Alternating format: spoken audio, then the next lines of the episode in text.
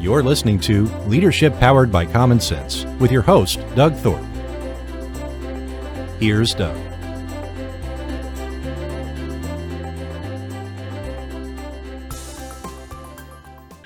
Well, greetings, everyone. This is Leadership Powered by Common Sense. I'm your host, Doug Thorpe, and today we're going to be talking a little bit about village building. If you uh, don't remember that term from back in the day, uh, somebody famously said it takes a village, but uh, I think it's more than that. It's um, about mindset, it's about vision, and uh, definitely about leadership. My guest is a gentleman named Jason Butler, and Jason is going to join me and uh, help us understand what this idea of uh, building a, the right kind of village is all about. Jason, welcome to the show. Hey, it's great to be here. Thanks for having me. You bet. It's a pleasure to uh, have you on. I want to ask, as I normally do, most of my guests, give us a little bit of your backstory. What's your journey been like to get to where you are right now? Yeah, so I spent 20 years in leadership in the nonprofit world, community organizing. I was a pastor for a while, and and now I'm working with executives and, and corporate executives and leadership teams on how do we do leadership in this post-COVID world that seems to be pretty different than the way things were five or 10 years ago. Totally agree with that. And all of my clients certainly echo that same sentiment that the uh, mindset that workers are bringing to the game today has definitely shifted. There's uh, a sense of entitlement, is one way I've heard it described. And the best thing I can do to sum up what I've heard from dozens, if not hundreds, of leaders that I talk to is that the workforce is showing up with a whole different attitude. and as a leader, it's a new challenge. What what have you heard from these leaders you're working with? Yeah, I think that's a lot of the same thing I'm working with uh, that I'm hearing. But I, you know, I th- this is my role, right? This is this is what I do. And when I when I hear that, I don't, you know, a lot of times leaderships want to like put the put the onus back on responsible back on the workers and i'm not that guy i am i'm a buck stops here guy i am a this is on leadership everything begins and ends with leadership and so if we have this sort of derogatory view of our workers that you know they're in the wrong and they want too much and they're entitled and they're lazy and like like that's our that's our mindset problem and so we're projecting that onto our employees and they're going to be what we are saying they're going to be, right? And we, we know this in parenting. We know this in working with kids. If we tell kids that they're no good, lousy, not smart, no good for nothing, they're going to be lousy, no good, good for nothing, not smart. We tell them you are smart and brilliant, strong, courageous. They're going to grow up to be smart, strong, and courageous. And so, like you, you know, so so the communication here stems from what we think comes from our mind and flows out of our mouth. Like, what do we think about? What do we deeply think about our employees? And right now, employees I, I think they have every right to say we need things to change. Uh, and they have more options than ever. They don't have to, to to grind. Some people do, some people don't. And so, like we're we have this sort of great awakening in, in, in as an employee, and like, wow, I I can demand different situations than than I had, and you know what? They they have to listen to me because like this is this is scarce right? We, we don't have enough resources to go around. So like I, I applaud employees. Great. And really the challenge is on leadership and how do we adjust and adapt to this new reality where we can thrive? Because we can thrive we just have to adapt. I agree totally. And you know there's been a long age old saying that even existed before the pandemic that people join companies and quit bosses That's right. And mm-hmm. it's a uh, it's a habit thing that has been around.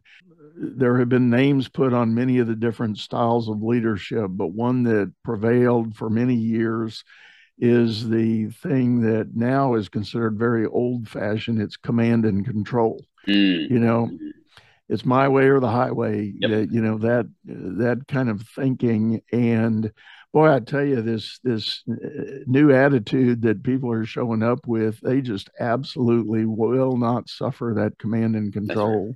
structure. That's right. They won't. Absolutely, they won't. And and so, like for me, you know, what I talk about is like the old way is that. the new way, and this is what I write about, is servant leadership. And yep. people are like, what is servant leadership? You know, that mean I bring my, my employees a cup of coffee in the morning? No, no, no, no. That means, you know, I use this example of Coach K and his transformation after uh, the one and done rule and, and how he was a program coach. It was all about the program. You're going to come in here and you're going to work for the program and the program's going to make you better. But like after, you know, the times changed and we got these players who just came for one year and were gone and he had to change. And so he adapted and became a player's coach. Instead of a program coach, he became a player's coach. And he said to the players, I'm going to make you the best basketball player you can be. I'm going to get you to the next level. I'm going to use all my talents and resources to help you. And in that process, you're going to help me and we're going to win mm-hmm. together. And so that's really the shift from like, I'm in control and I'm the boss and it's this way or the highway we move to an employee power empowered culture where we're where our our like whole demeanor our whole role is to make our employees better to give them more opportunities to help them and ad, advance in their career. And if we do that we're not going to have a retention problem. We're not going to have an attraction problem. People are going to want to come work for you leader if you help them be the best that they possibly can be. And like i say uh, rising tide lifts all ships and that the you know as as they are empowered and they rise and they get better and they're more productive your pro- your profitability is going to go up your um, engagement's going to go up your numbers going to go up and who's going to get the benefit and credit for it? You are. And so yeah. like this is what i tell employees like move to empowering your employees a servant-based leadership model. That has been proven time and time again. And one of the powers that I think a lot of managers, I'm not even going to say leader, I'm going to say managers get stuck on is the idea that I've I've really got to press, squeeze, and cajole people to do good work. Mm. I, I argue with my clients that no, that's not the case. That unless you've just really failed at hiring somebody, the people you hire tend to want to do the right thing and they want to do a good job. I was talking to somebody this morning in in a, in a run up prep up for another show we got into the, the range and he used the phrase he said nobody wakes up in the morning and says i want to go suck this morning and uh, no right. people want to want to try to feel good about the work they're doing and the effort they're giving so to your point i and i agree 100% leaders have to create that environment and mm-hmm. for me setting up that right environment, uh, first and foremost, is starting with some clarity about purpose, plan, and, and direction. And, you know, mm-hmm. explain to your people what you need, explain what you're going to be about, show yeah. them what success looks like. Mm-hmm. Yep, absolutely. And this is all about culture, right? We talk a lot about culture. And this is culture building in an organization. Are you going to have a culture where you're going to grind down and and use the best of your employees like you see your employees as as just benefiting the company are you going to have a culture where where you are empowering you're you're uplifting you are giving the best of the organization to your employees? You know what like you know what what our dads probably said what my dad said i'm probably probably your dad said is, is like well respect has got to be earned right? I don't just give respect. And like that's well that's an old way of thinking like we're we're all humans and every employee you have is full of an incredible amount of experience wisdom talent knowledge right and they should be respected on day one for that for what they bring to the organization our, our employees are spending more time at work than they do raising their own children. They see their bosses more than they do their children. And so let's respect that right? That's a huge sacrifice they're making for our profitability. And so, yes, I respect you. I'm thankful for you. I appreciate you. And I'm going to do my best to make sure that you thrive here and that you're not miserable, right? Like, like you're, you're, you're happy. You're, you're flourishing. You're not too stressed. Like, this is the sort of culture we want to create in our organizations. Yeah. So, Jason, when you uh, engage with a company owner uh, that admits he's struggling, where where do you typically start out talking to them about changes that need to get made? Yeah, I mean, it starts with it starts with them really. You know, when I when I talk about folks, it it starts. What I say is culture begins at the top. It's set at the top. It expands in the middle with your with your employees. But if it's not set at the top, it can never expand in the middle. If it just starts in the middle, like it's it's going to get squashed at the top. It will never take off. And so, you know, I talk about five principles for for for executives to adopt. And it's really the village mindset principles. And I talk about empowerment, I talk about support, connection, purpose, and social investment. And really, the way that these five work together, and that, you know, and I, I, I go down there and I list, I kind of show people, I show people what these are all about, how you can implement eh, pieces of this to really empower your employees, support, connect your employees, give them purpose, and also you're creating social investment where people like want to work. I mean, there's a stat out there that says that the average worker will take $21,000 less a year to work in a place where they feel they have a purpose where they have like they want to work there. They're doing some social good in the world. $21,000 less. Wow, I mean that's huge. Not, that's not for everybody, but that's that's average. And so like how we how, our leadership is empowering that or it's stopping that. And so really there there's where I begin. It's just the mindset of the leader. Like let's change let's change this from a taker to a giver, to to an extractor to an empowerer. That's your role. And you know, eh, like it's all self-interest, right? I mean, uh, self-interest is self-interest. So, like, what's in it for me? And that's a great question because that's true. What's in it for the leader? There's this great book by um, Dr. Keltner out of he's a PhD out of Berkeley. He did this study on power for 20 years, and he came to this conclusion.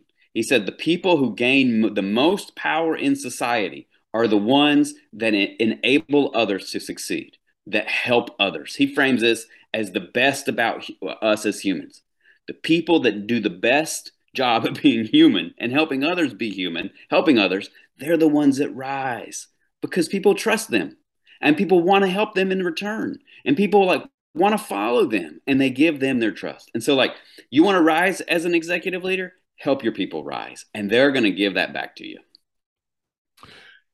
You know, it um it's such a challenge sometimes to get business owners and, and i'm thinking of the entrepreneur that you know the guy that got an idea and decided he's going to go build a business around it it's it, it's often hard to get them out from behind the idea and really start looking at the well the village he started to build if he or she mm-hmm. you know to to have a viable business you're inevitably going to have to hire people. Mm-hmm. you, you, you don't get to be a hundred million dollar company with one guy in the garage. I mean maybe there's some of those out there somewhere. I've never met one or heard about it but as soon as you start hiring people, you run into all of these issues about trying to be human, trying to be a, a good leader. I was told a story.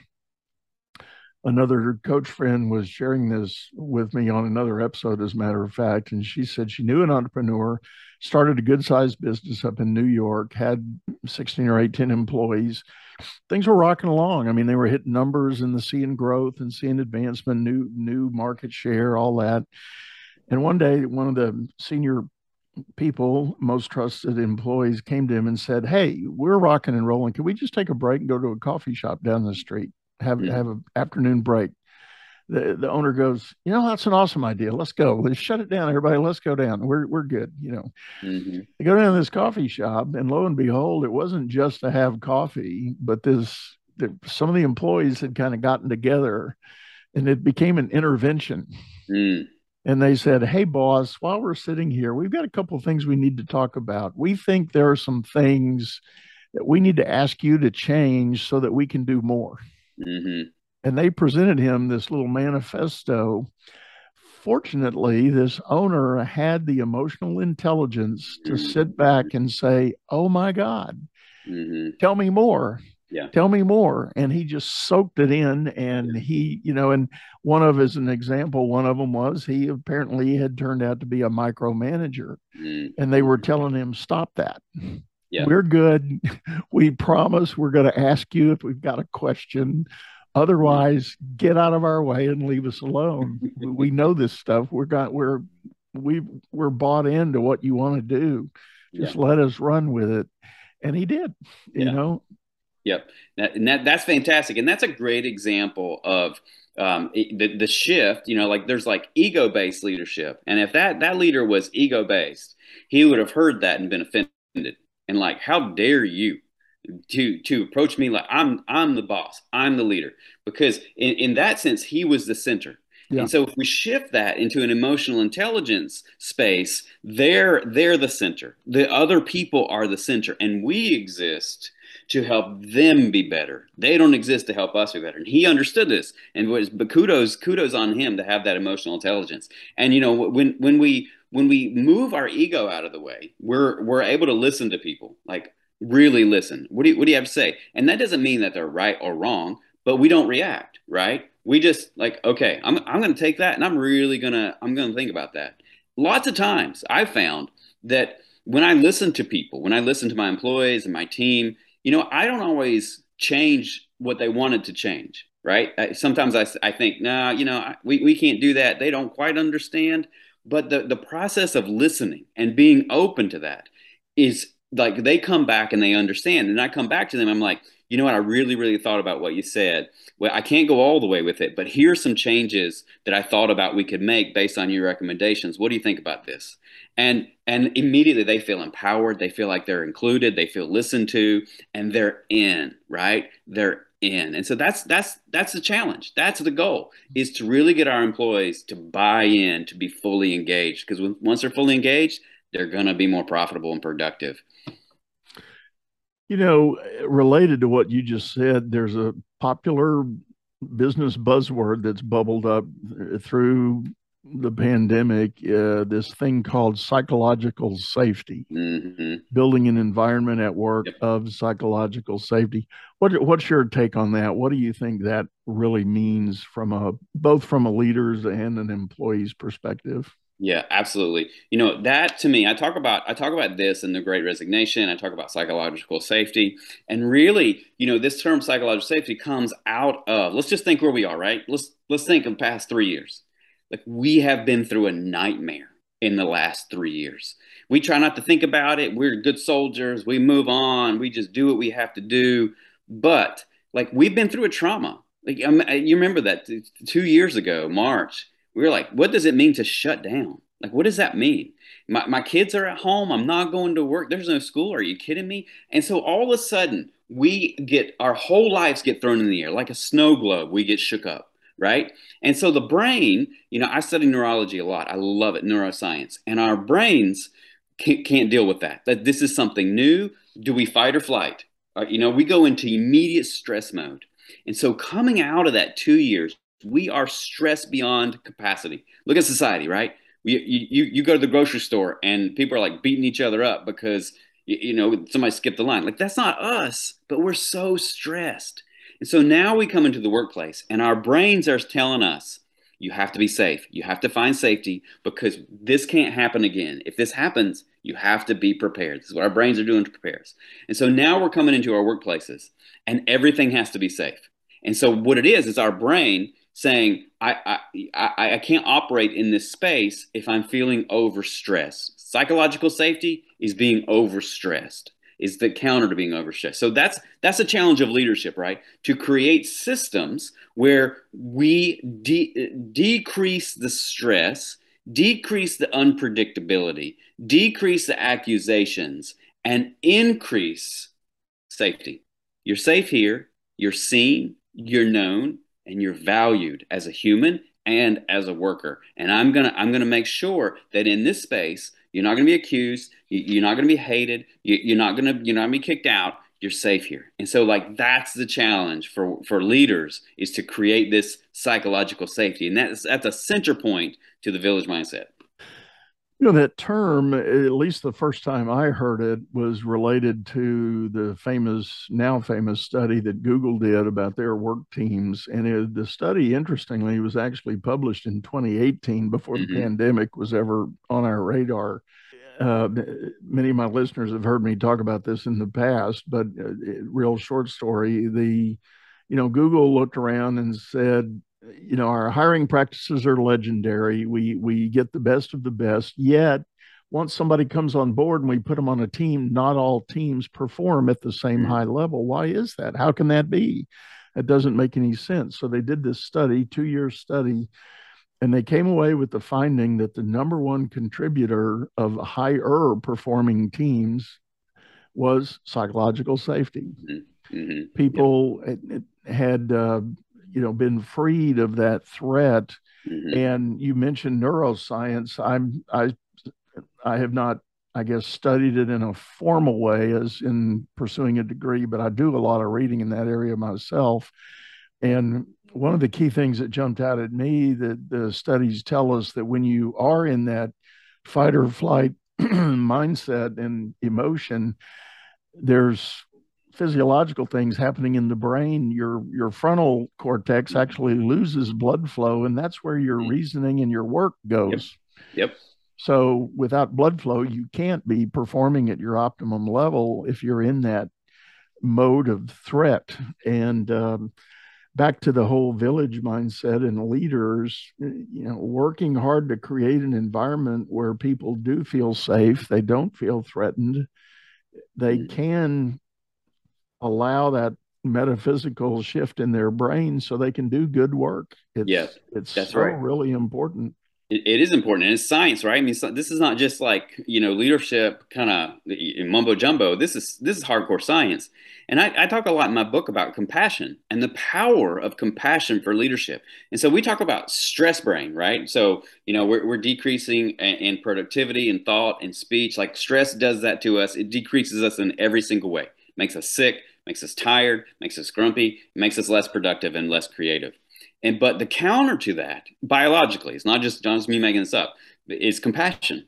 You know, like we we have this vagus nerve that runs through our body, begins at our brain, runs through our, our all our body, the largest nerve in the human body, touches the heart, lungs, the intestines, everything. And when we operate, when we do a compassionate act, when we do something kind for one another, our brain releases positive hormones all throughout our body.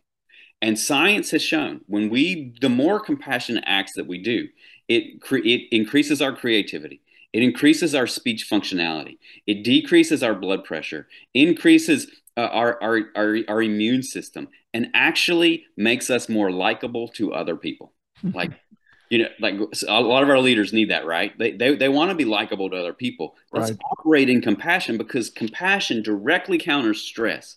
When we're compassionate, we're not stressed because the brain is doing its thing. This is bio, this is biology. This is evolution right at its core. And so what I tell leaders is as much as you can, think about compassionate acts before you do them. Like think about them.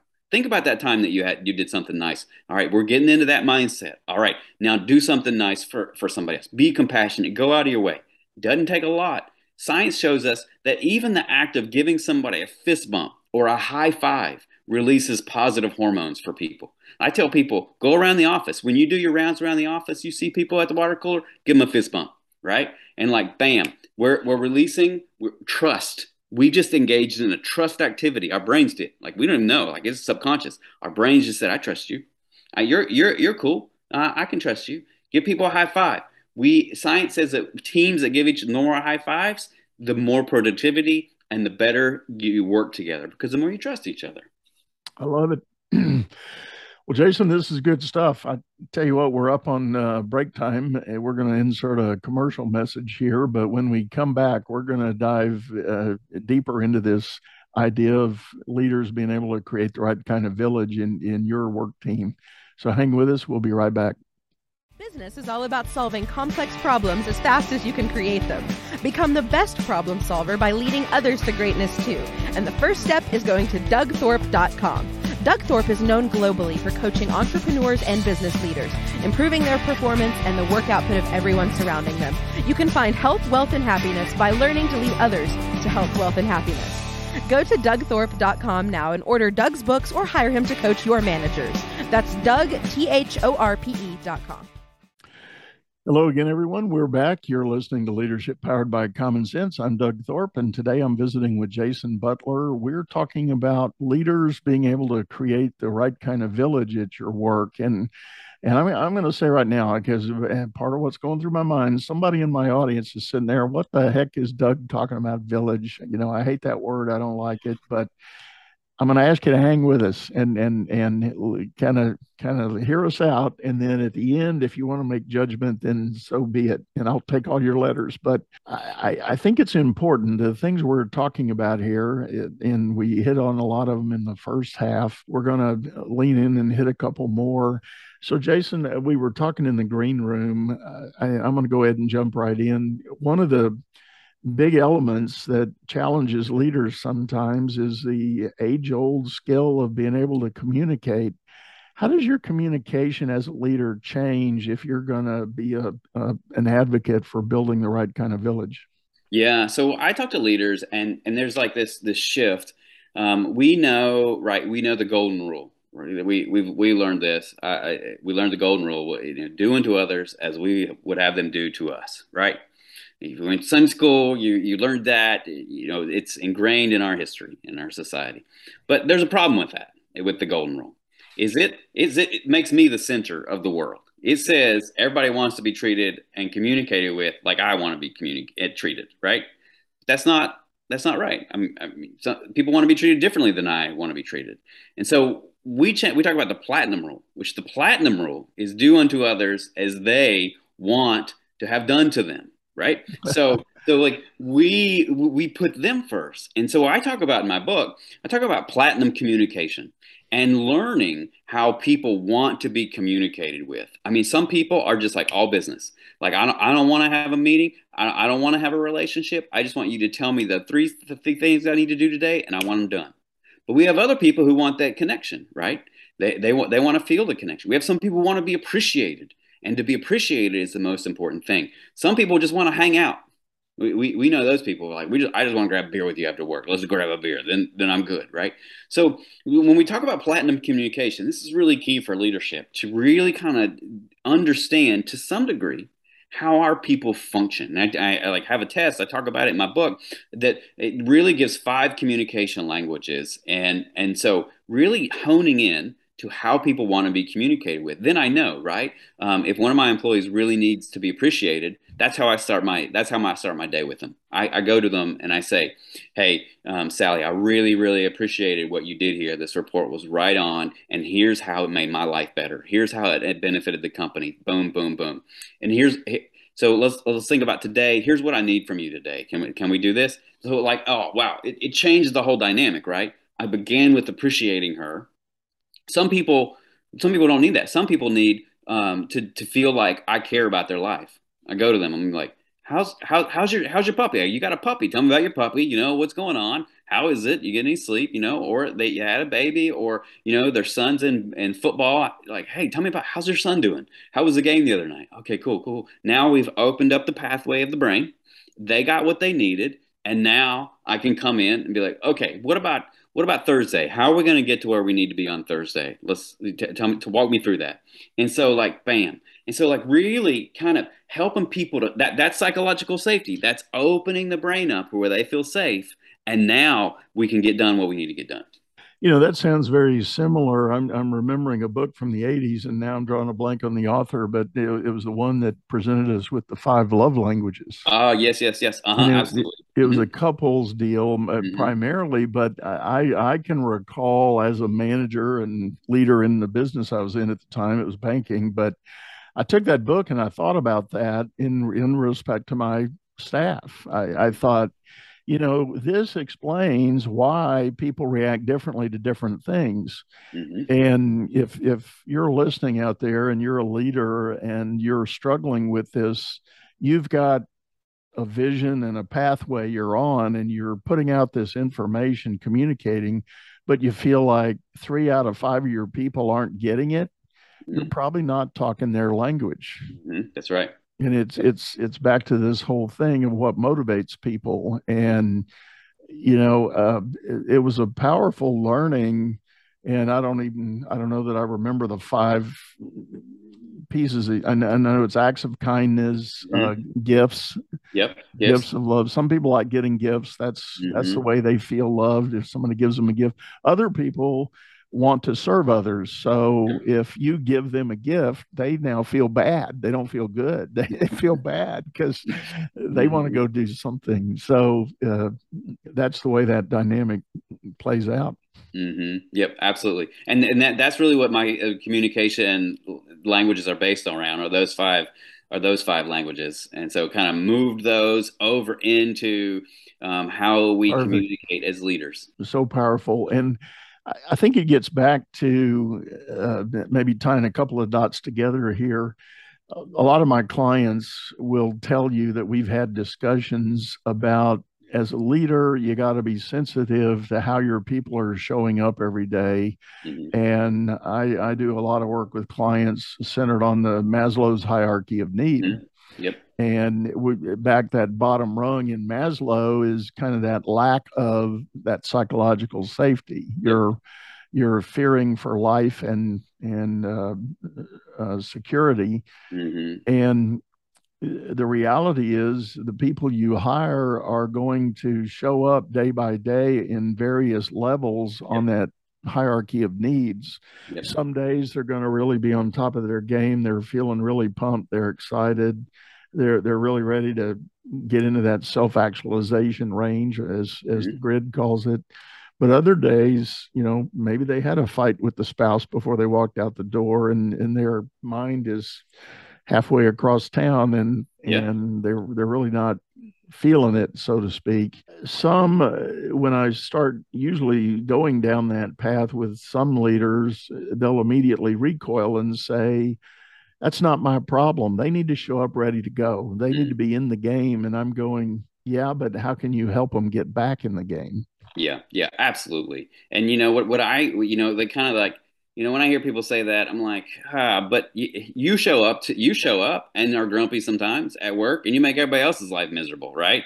Um, because you, you, you know what your kid was you walked out the door and you had a fight with your teenager right before you left. Like it, it, it's like we have to understand. I think that we're all human, and our and our employees, life is really really hard.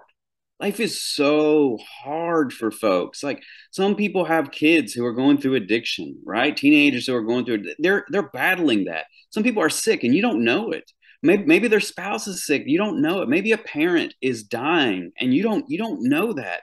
Maybe they're they, they've had something happen and they're like so much financial insecurity in their life right now that people's lives are so difficult on so many levels. And i think we, we don't we don't have to be jerks about it, right? I, I what, what what I find is this it eases so much if we see somebody who's like they're they're somewhere else, they're not able to do their job today, and just going up to them and saying, "Hey, yeah, you know, I I've noticed you're you're you seem really stressed today. We're like, what's going on? You want to talk about it? Um, I, I just want you to know, hey, we if you need some PTO, if you need some time off, we have it there.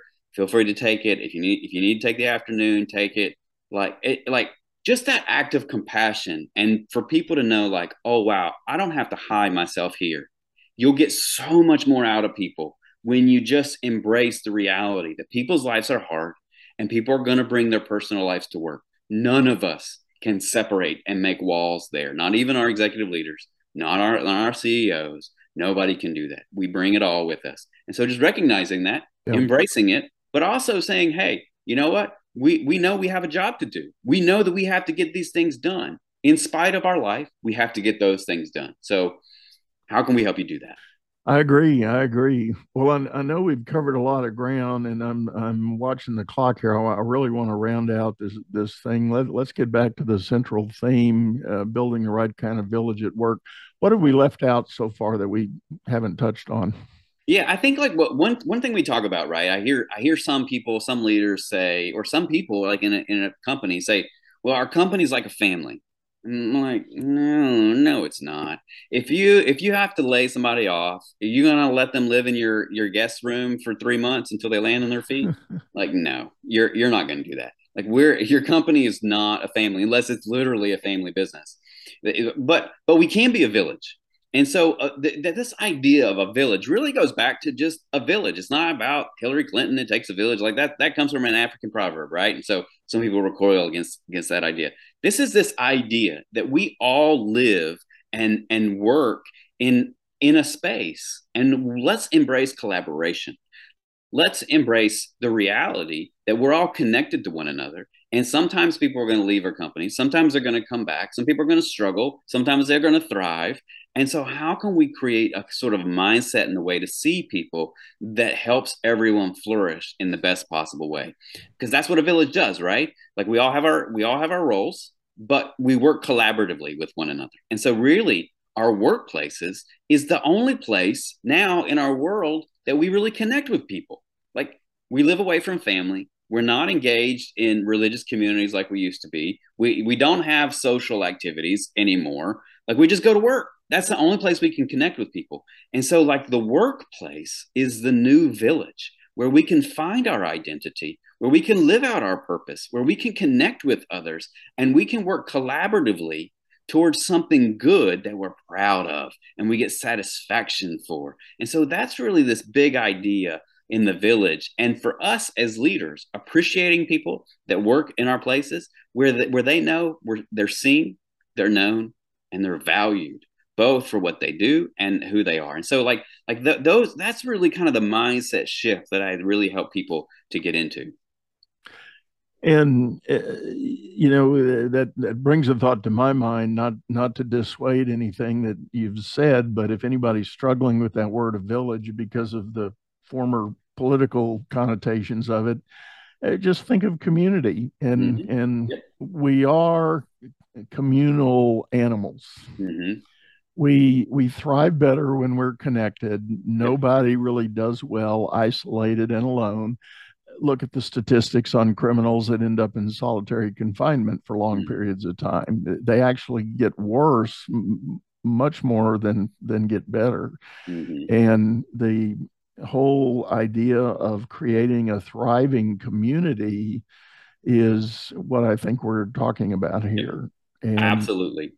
Absolutely. Mm-hmm. And that is because we as humans, we evolved, our human evolution took place in villages.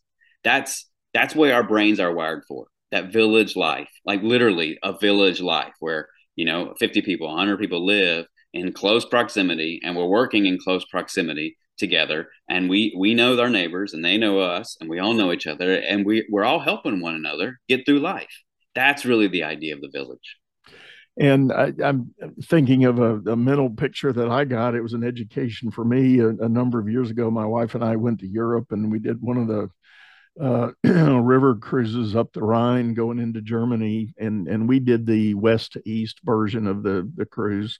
So we are entering into that country land, and uh, you you are just immediately impacted by these.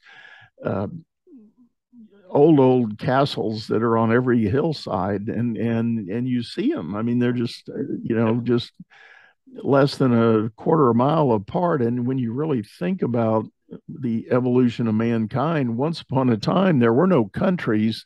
Every one of those castles was its its fiefdom. Yeah. And yeah. whatever community the mm-hmm. lord of that castle created, and you know, and maybe they would go to war with the castle next door over a you know a lost goat or something. But um, you know, that's how people survived. Yeah. And it it's it's helpful, I think, periodically to get some some graphic reminders of how those dynamics can work. Mm-hmm. And I think this is a really interesting mindset shift that business owners and leaders ought to take to heart. What else do you do to try to hammer this home with with the kind of company owners and leaders that you work with?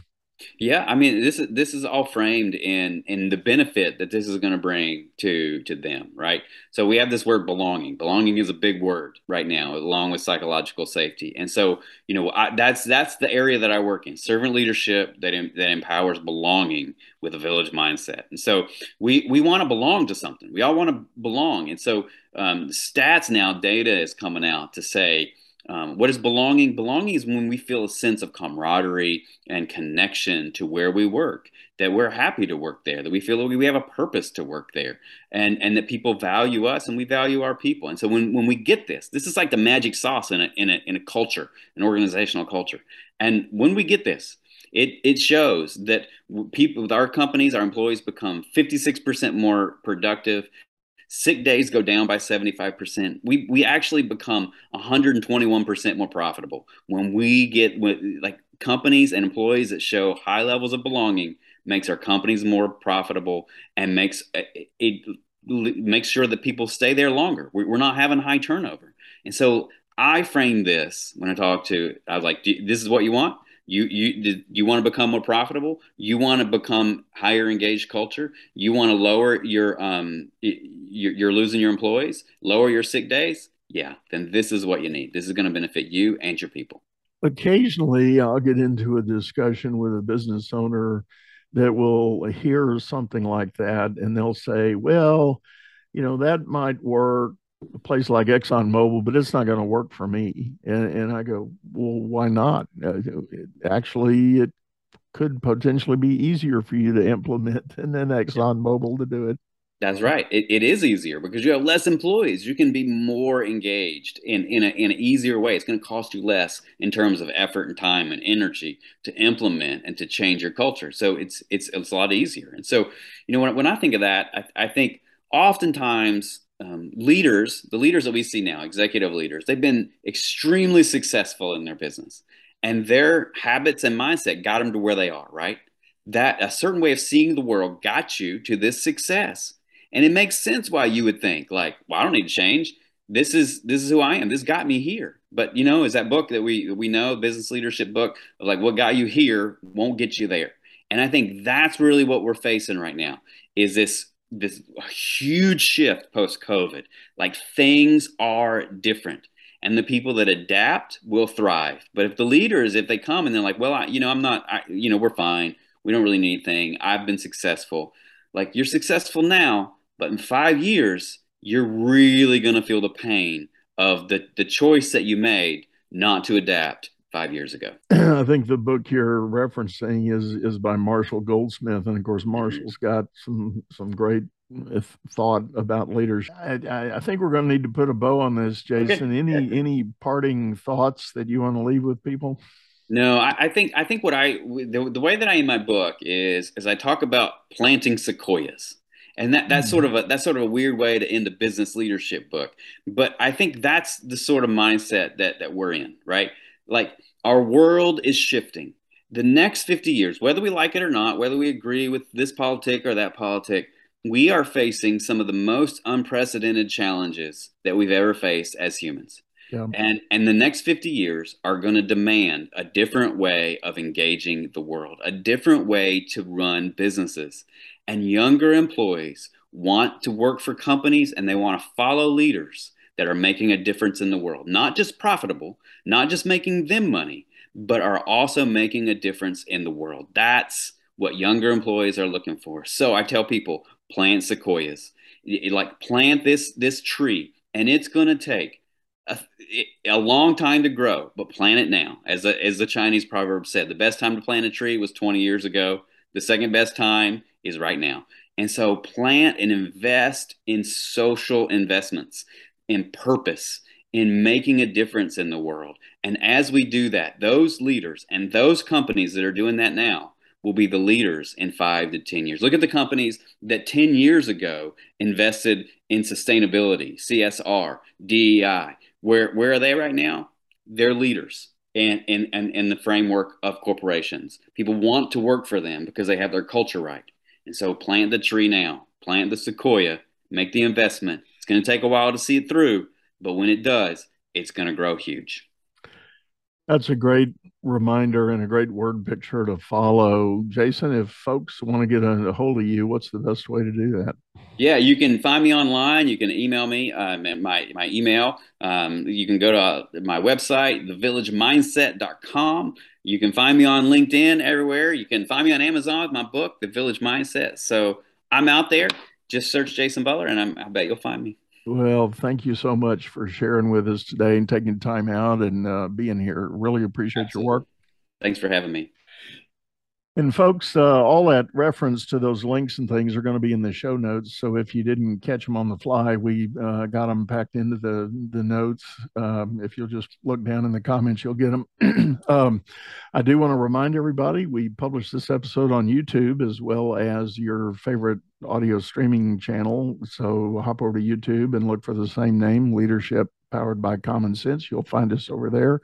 And I really want to encourage you to subscribe to that channel. Uh, leave us a comment, uh, like, thumbs up, thumbs down, whichever you need or feel uh, moved to do is, is welcome. I do invite people to leave me a comment or get in touch with me if you've got an idea for a new episode and a subject that maybe we haven't covered yet would really love to um, uh, explore that with you. So uh, I welcome that comment. And for now, we're going to shut this uh, thing down, and say goodbye, and wish you the best. And hope to see you again real soon. You've been listening to Leadership Powered by Common Sense, hosted by Doug Thorpe. If you would like to know more about the coaching and advisory services he provides, visit dougthorpe.com.